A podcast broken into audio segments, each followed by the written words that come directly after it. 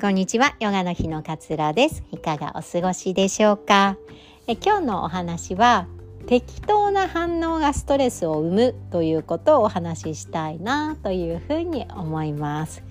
適当な反応ってしてませんか？あのそれこそ歩きん歩きスマホ みたいな。なんか歩きながらバーってスマホ見てたりとかなんか、えー、インスタとかの SNS をこう別になんか知りたい情報があるわけでもないんだけれども、えー、なんか暇だし みたいなので、えー、続けてたらやめられなくなってしまってそれをずっとなんか他人の投稿を見ているみたいなことって特にね現代では結構あるかなって思うんですよね。それこそなんかインスタグラムでそのまあ夜とかはねもちろんこう見ている人が多いんだけれどもお昼の時間も結構見る人が多い、まあ、ご飯食べながら暇だから なんか手持ち無沙汰だしなんとなくインスタを見るみたいな方が結構多いと思うんですよね。まあ、私も含めなんかそれが癖になっているなんかすごく情報を得たいなとかあの人の発信を なんかあの受けたい受け止めたいなとかっていうことよりも癖としてポチッとアプリを開いてわーって親指を動かすみたいな親指じゃないかもしれないけど 指を動かすみたいなもう感覚になってるのかなって思うんですよね。ね私たちの脳みそってこう主体的に情報を取りに行く分にはその情報にストレスを感じないらしいんですよ。でも勝手に受け取っちゃう情報ってあるじゃないですか。それこそ情報化社会なので、まあ、勝手にテレビがついていてなんか特にこう気になっていたわけじゃないんだけれども気になってニュースを見ようと思ってたわけじゃないんだけれどもなんかこう虐待のニュースとかが流れてくるとそれが耳から勝手に入ってきちゃってなんか嫌な思いがするなみたいななんかストレス感じるなって思うこと。があるそうなんですね。で主体的に自分でこの情報欲しいなってこの情報を求めているんだけどどこかにあるかなって探して得る情報っていうのはその自分が欲しがっていた情報だからそこまでストレスを感じないんだけれども自動的に勝手に受けちゃう情報っていうのは結構ストレスの原因になるっていうふうに言われているんですよね。で SNS ってまさにそれじゃないですか勝手になんか受け取っちゃう別に自分がすごくそのなんだろう SNS がもう超絶大好きで仲間とめちゃくちゃこう熱いやり取りを交わしているってわけでもうないのに、まあ、暇だから時間があるからなんとなく見ているだけでなんかあの人はすごいキラキラ輝いてていいなとかあの人は仕事が充実してていいなとかあの人はプライベートが充実してていいなとかっていうふうに勝手に情報を浴びせてしまって、えー、自分がストレスを感じてしまうっていうことが結構多いと思うんですよね。これでも適当に反応してるだけなんですよね。適当にやってるだけなのになんかそれが勝手に自分のストレスとして溜まってってしまうっていうのがなんかすごくもったいないなっていうふうに感じるんですよね。で私たちってもう現在のこうストレスどうしてストレス感じるかっていうともう結局情報を浴びることによるストレスが大きいんですよね。だってなんか日本ってやっぱりねそうは言っても平和だからこう急に命の危険にさらされるみたいなこともないわけなのでどちらかというとそっちの物理的ストレスっていうのはすごく少なくって情報のストレスがめちゃくちゃ多いんですよね。でこれは適当に反応することから始まってるんじゃないのかななんていうふうに感じています。なので特にうん情報っていうのは自分の中で厳選してあげることって結構大切だなっていうふうに私は思うんですよねだから適当に見るぐらいならばテレビはつける必要もないし適当に見るぐらいならインスタグラムを開く必要もないんですよ。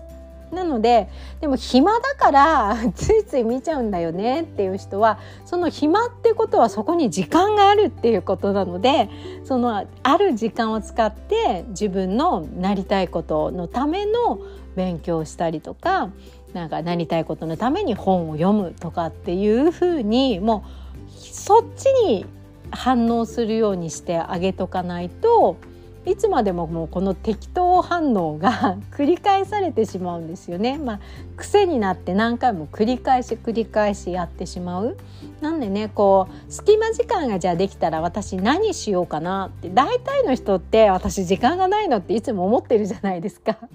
だからこそ時間がじゃあ空いたら私何ができるかなっていうのを先に考えておくといいと思うんですよ。そうすると適当に特に欲しい情報でもないのに見ているっていう状態から解放されると思うんですよね。そうやっぱりねネガティブな情報とかやっぱ脳ってネガティブに捉えがちだから情報もねそういうものにやっぱりたくさん当たるんですよね。なんか例えばその何でしょうねテレビとか見てて例えば40代のなんか平均年収はこのぐらいみたいになってたらなんかそれより低かったら私平均値いってないんだとかって思うでも別にそれ知らなくてもよかった情報別に知りたくて見に行ったわけじゃない情報なのになんか適当にこう受けて反応してしまっているっていう状態だからこそ自分の中で情報を厳選してあげる、まあ、なるべくいい情報がいいですよね。なるべくいい情報？でなんか私最近思うのがこういう風になりたいなみたいな自分の夢があるじゃないですか。例えば私だったらこうマインドフルネスをもっと広めたいなとかマインドフルネスを使ってこう悩んでいる人のお悩みのこう解決口を一緒にこう探っていくような仕事がしたいなとか、まあ、そういう人を増やしていきたいなとかっていう思いがあるんですけれどもそれをねそのいい夢を常日頃思っておくとそれに関する情報って結構キャッチできるようになるんですよね。そうなんかあマインドフルネスを他に広めている人のインスタを見ることができたりとかなんかそういう情報は結構キャッチできるようになってくるのでこうなりたいなって思いをこう毎日磨いてってあげるといいと思うんです。そうするとキャッチできるから。なんかそのそれが曖昧でなんとなく情報欲しいなとか なんとなくこう情報収集しようかなとかって思ってもあの気持ちは何でしょうねあの集中できていないのでそれをキャッチできないんだけれどもむしろなんか人と比較しちゃって 自分ってダメだなって方向に行きがちになってしまうので自分のなりたいことっていうのは常日頃磨いといてあげるでその情報は自分で主体的に取りに行くそれ以外の情報っていうのは知りたくなければ、うん、特に自分にとっていいことじゃなければ知らなくて別にいいことなので もう厳選して見ない聞かないっていうことをやってあげる。と勝手にねこうストレス減ってきます。でそれに気づけるとあ私ってただただ情報にストレスをこう感じてただけなんだなってそれこそ前回話したように妄想なんですよね。その情報を得て自分の頭の中で妄想を膨らましてあの人はこういう生活を送ってるんだろうなあの人はこんな風なリア充を送ってるんだろうなと思って自分ってダメだなと思うことって結局妄想に過ぎないんですよね。キラキラ輝いてるなって人だって絶対に悩みはあるし絶対に苦しみはあったりするわけなんですよね。でもそこには目がいかずに 比較して自分ってダメだなっていう思いに至ってしまうことが結構多かったりするからそんなものは受けなくていいんですよ もう今すぐ排除してもいい。なので私たちはもうこれ癖になっちゃってるんでね。癖になっちゃってるので空いた時間があったら本を読もうこれを読もうみたいなのをもう事前に事前に事前に決めておくっていうことがこうダラダラ見ない癖ね、だらだら見て勝手にストレスを感じないために自分を守るために必要な手段なんではないのかななんていうふうに感じました。今日はねこんな話をさせていただきました。いつも聞いてくださり本当にありがとうございます。今日もあなたらしい穏やかな一日をどうぞお過ごしください。さようなら。